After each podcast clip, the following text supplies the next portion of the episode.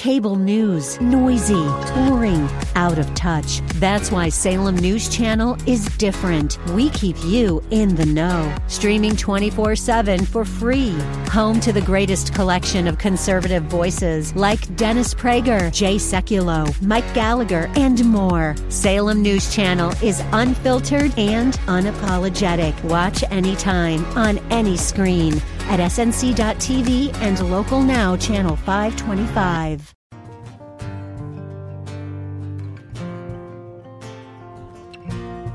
Let us draw near with a true heart, in full assurance of faith, because our hearts has been sprinkled from an evil conscience and our bodies have been washed with pure water.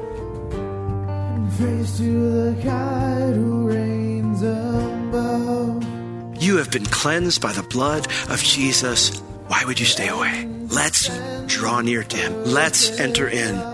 Hello, and welcome to In the Word, a ministry of Calvary Chapel of Orlando. We hope that God speaks to you today as we join Senior Pastor Will Ramirez in a study of the book of Numbers. We have seen God preparing the Israelites to enter into the land He had promised them. He gave them further instructions on how they were to carry the tabernacle and trek through the desert wilderness to a land flowing with milk and honey. God had given the people an important task to clear from the camp the people that were ceremonially unclean. Last we saw in Numbers chapter 6 that God was implementing the Nazarite vow and gave a blessing for the priests to proclaim over the whole nation of Israel that the Lord would bless them, keep them, and cause his face to shine upon them, that he would be gracious unto all the people, lifting his countenance or face upon them, giving them absolute peace and rest. We now join Pastor Will in Numbers chapter 7. Chapter 7, it says, Now it came to pass on the day that Moses had fully set up the tabernacle, and had anointed it, and sanctified it, and all the instruments thereof, both the altar and all the. Wait, wait, wait, wait, wait, wait, wait. What are we doing here? I thought this already happened in Exodus chapter 40. You're right. If you've been paying attention and you caught that, you are correct. So what's going on here?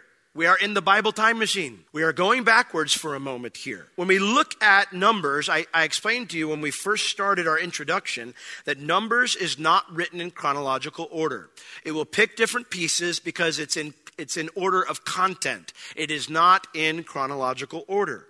So, because the book's not written in chronological order, it's going to deal with another topic since chapter 6 obviously ends a section. They've now done everything God asked them to do. And at the end of chapter 6, he says, Now you can bless them. They're ready to go. Now we will go when we get to chapter 10. So, what in the world is chapter 7 through 9? Well, we were introduced to some guys all the way back in chapter 1. And there's a little bit more to their story that hasn't had a place to tell it yet. And so we're going to go back in time when we get here to number seven to some of the things that these guides did back in Exodus chapter 40. In Exodus chapter 40, it says, And the Lord spoke unto Moses, saying, on the first day of the first month shall you set up the tabernacle of the tent of the congregation. And then he gives him all the instructions of what he's to set up. That's what chapter 40 is. And at the end, it summarizes that God's presence filled the tabernacle so much so that nobody could go in there to minister. And then fire came down and started the fire on the altar, and everybody worshiped, and it was an awesome time. That's a very loose summary of a lot of specific events that occurred. In chapter 7, we get more of the details of those events. Chapter 7 takes us back a month earlier to Exodus 40. So we're jumping back to the time before everything that was written in Leviticus, including God bringing fire down from heaven to light the altar. Again, why are we doing that? Because chapter 6 concluded all the unfinished business that Israel needed to deal with before they could get moving. Chapter 7, though, gives us more information on some of the guys we met in chapter 1. Now remember, in chapter 1, verses 5 through 16, it gives a list of names of the leaders, or King James says princes, of each tribe. Well, what else did they do? Well, they give us the longest chapter in all of the law. It came to pass on that day where Moses set up the tabernacle and anointed it, verse 2 explains, that the princes of Israel, heads of the house of their fathers, those 12 guys we mentioned in chapter 1 of Numbers, they uh, and were over, I'm sorry, who were princes of the tribes and were over them or in charge of them that were numbered, they offered. So it just sums it up and says they offered. Well, what did they offer? Well, these leaders got together and they said, We want to bless the Lord and his people. So they bring two offerings.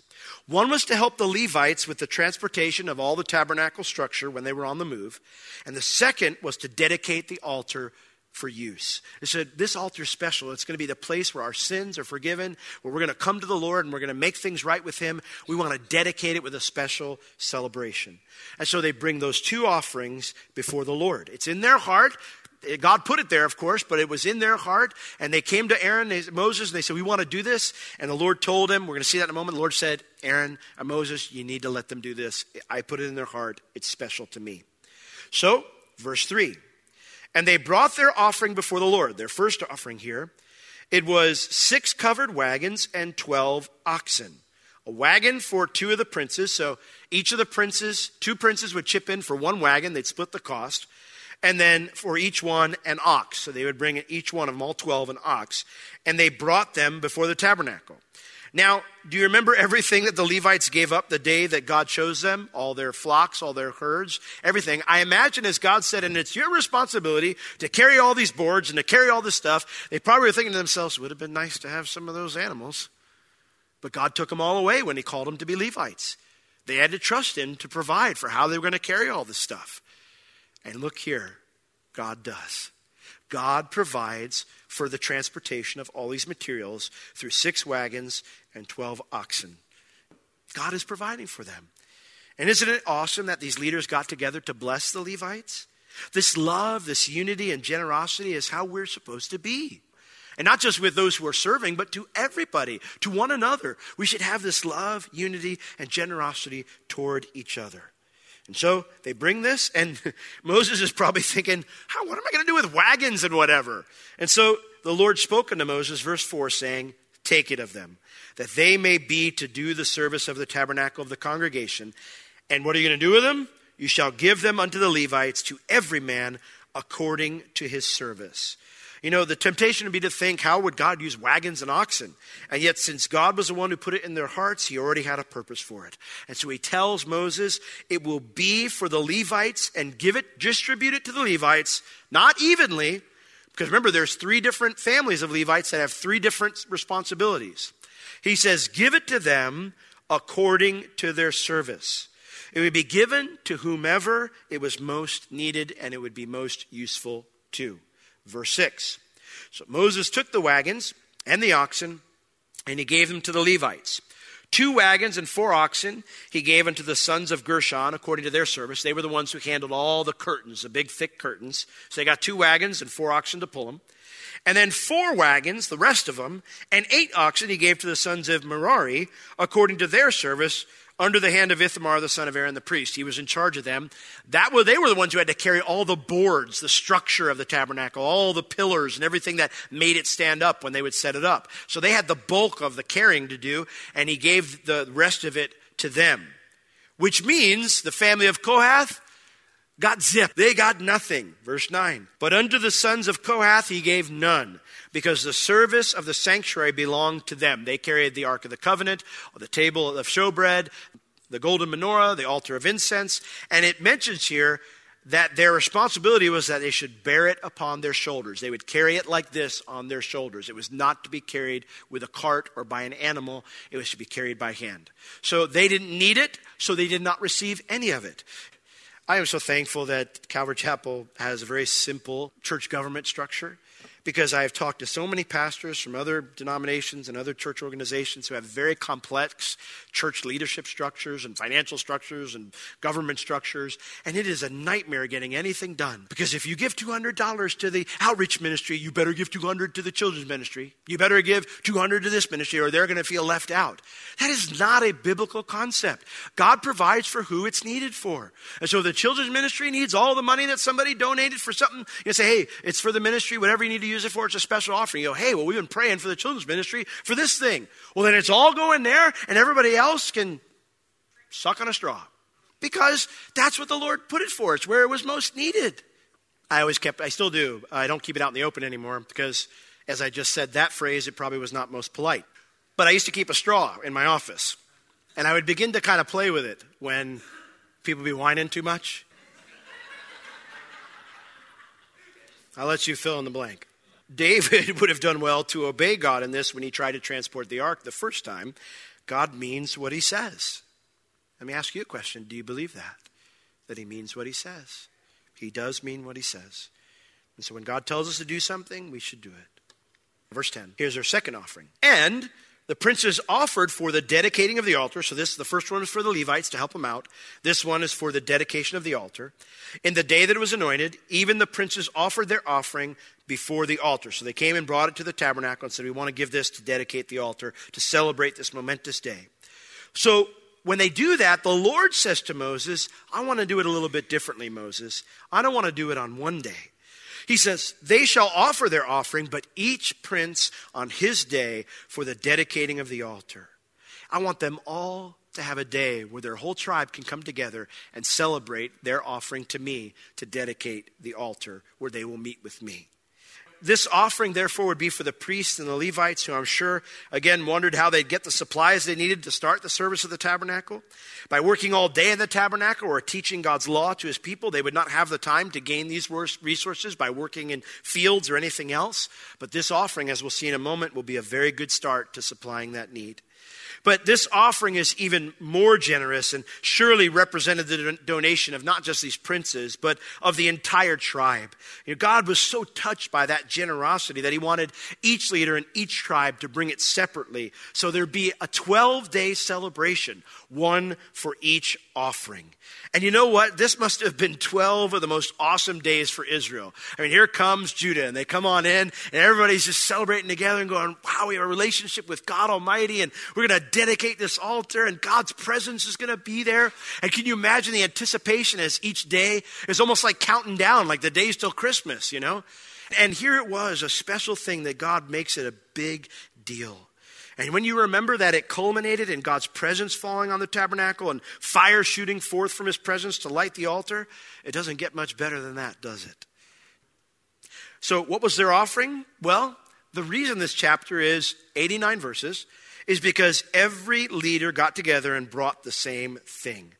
Now, we're going to examine one in detail, and then we'll talk about why it's repeated 11 more times for each leader. So, verse 11 uh, verse 12, here we see the first tribe's offering. It says, And he that offered his offering the first day was Nahshon, the, uh, the son of Amminadab of the tribe of Judah. Now, if you read through this chapter, you'll see that the leaders offer in the same order they marched. So, Nahshon, the leader of Judah, he goes first. What was his offering? Verse 13. And his offering was one silver charger. Charger would be like a shallow platter, similar to what you might use for holiday dinners, you know, when you pass it around to family. And also, it says the weight thereof was 130 shekels. Now, most people guess that a shekel is between a third or a half of an ounce. So, this charger, this platter, weighed anywhere from two to four pounds of solid silver. Not super heavy, but quite pricey, being made entirely of a precious metal like that.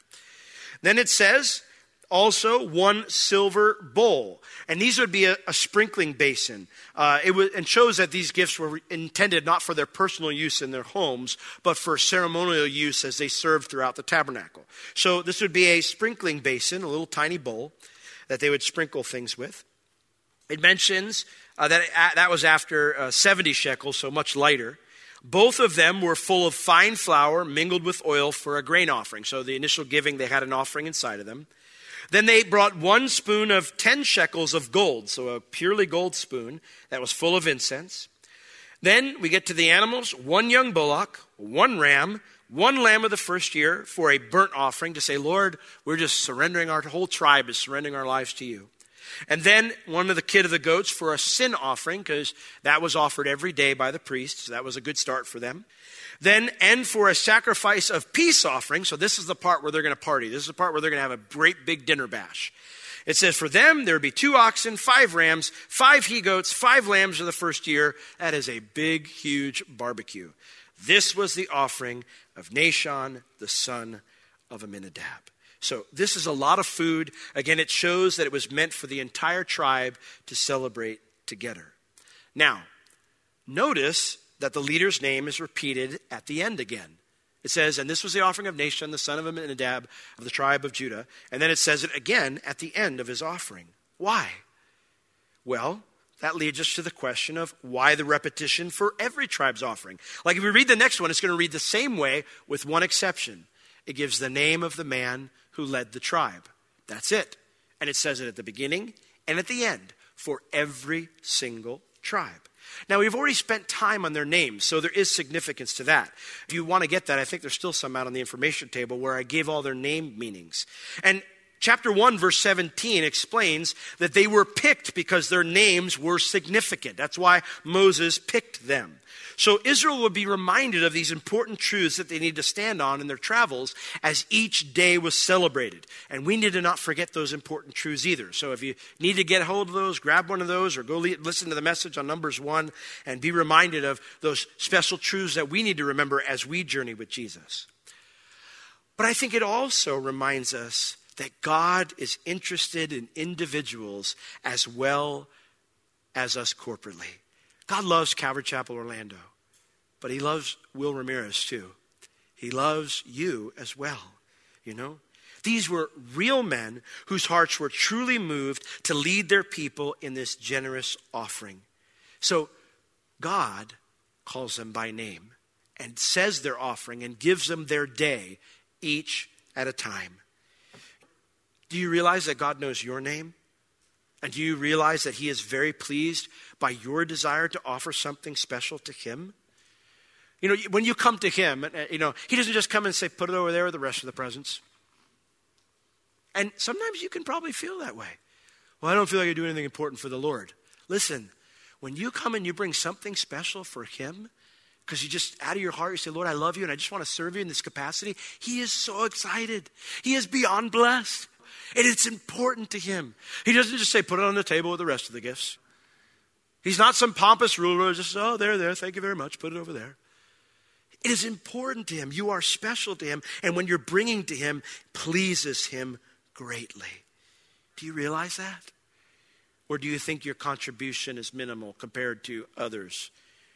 It's interesting. I, am not going to read through it all because it will get a little bit monotonous as I read through it. But I would encourage you to read through it. But I would encourage you to read through it. And I, would encourage you to do so slowly, not quickly. I think the pacing of this chapter teaches us something about how these 12 days went. Nothing was rushed, right? Everybody got their full day. There was certainly pomp and ceremony associated with each offering because everything was treated as if it was the first time.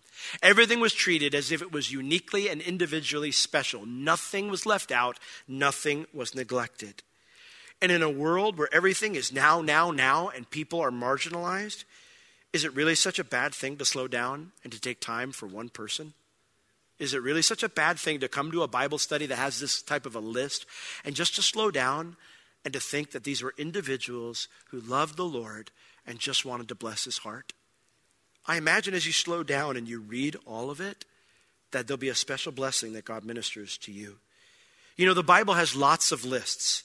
But in those lists, it always contains individual names, lots of individual names. Names that may feel laborious to read or hard to pronounce for you and I, but they were real people who God loved, who God was blessed by, and who Jesus would die for in the future. People just like you. And don't you want God to give you all of his attention? He surely does. So let's remember that next time we read a monotonous section of Scripture and we're tempted to just kind of read through it quickly and move on. Verse 84 This was the dedication of the altar in the day when it was anointed by the princes of Israel. And here's everything that was brought 12 charges of silver, 12 silver bowls, 12 spoons of gold, each charger of silver weighing 130 shekels, each bowl 70. And all the silver vessels weighed 2,400 shekels. That's a lot of precious metal and after the shekel of the sanctuary. And the golden spoons were twelve, full of incense, weighing ten shekels apiece. After the shekel of the sanctuary, all the gold of the spoons was a 120 shekels. Again, quite a bit of precious metal. And all the oxen for the burnt offerings were 12 bullocks, the rams 12, the lambs of the first year 12, with their grain offering, and the kids of the goats for sin offering 12. And all the oxen for the sacrifice of the peace offerings were 24 bulls. The rams were 60 The he goats were 60. The lambs of the first year were 60. Can you imagine how tired Aaron and his family was after butchering all that meat? This was the dedication of the altar. After that, it was anointed.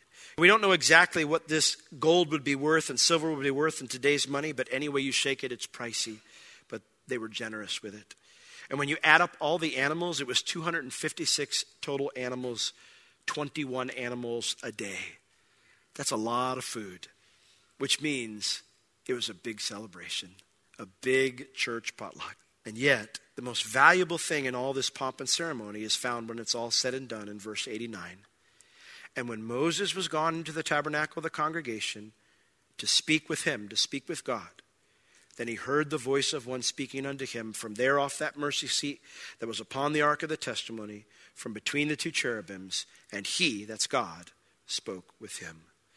This fulfills God's promise from Exodus 25, 21, and 22, where he says, I will speak with you, and you will speak with me. But it also reveals something very personal. Moses goes in to speak with God, and it ends with the words, God spoke with him. Do you realize that? That God wants a relationship with you even more than you probably want with him?